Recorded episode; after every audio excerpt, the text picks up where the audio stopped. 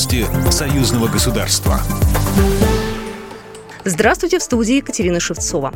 Президент Беларуси Александр Лукашенко посетил научно-исследовательский испытательный центр подготовки космонавтов имени Гагарина в подмосковном звездном городке. В настоящее время на базе центра проходит отбор претенденты на полет в космос от Беларуси. Это шесть девушек. Ожидается, что после Нового года определят основного и дублирующего кандидата на полет в космос. Медицинская комиссия выдаст соответствующие рекомендации 28 декабря, после чего белорусская сторона будет определяться с приоритетными кандидатами. Президент пообщался с одной из претенденток от Беларуси после тренировки в центрифуге. Так, Дим, нормально? Ну, жива, здорова. Молодец, молодец. Я не первый раз вижу э, испытание такое, ну ты вообще? Да, ощущение незабываемое, конечно, на всю жизнь, наверное.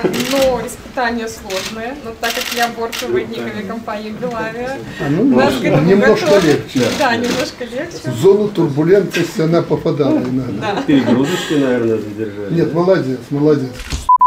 Также Александр Лукашенко побывал в копии российской части МКС, которая расположена в Центре подготовки космонавтов.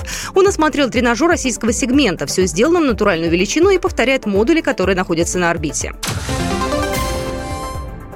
преддверии саммита стран СНГ состоялся рабочий контакт губернатора Санкт-Петербурга Александра Беглова с президентом Республики Беларусь Александром Лукашенко. Александр Беглов отметил, что в текущем году в Петербург поставлено 2148 единиц техники белорусских производителей. Также глава российского города подчеркнул, что важное направление сотрудничества – молодежные обмены. На зимних каникулах группа белорусских старшеклассников с педагогами посетят Петербург. Губернатор Петербурга отметил, что 18 января будет отмечаться 80 лет со дня прорыва блокады блокады Ленинграда. В Санкт-Петербурге и Ленинградской области пройдут памятные мероприятия, на которые планируют пригласить жителей блокадного Ленинграда, проживающих в Беларуси.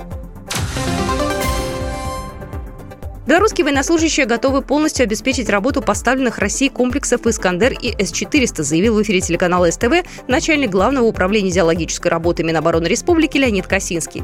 По его словам, «Искандер» и С-400 полностью готовы к выполнению задач по своему прямому предназначению. Также он рассказал о подготовке летного и летно-технического состава самолета. Их переоборудуют под возможность несения специальных авиационных боеприпасов. Программа произведена по заказу телерадиовещательной организации Союзного государства. По вопросу размещения рекламы на телеканале «Белрос» звоните по телефону в России 495 637 65 22. В Беларуси плюс 375 44 759 37 76. Новости Союзного государства.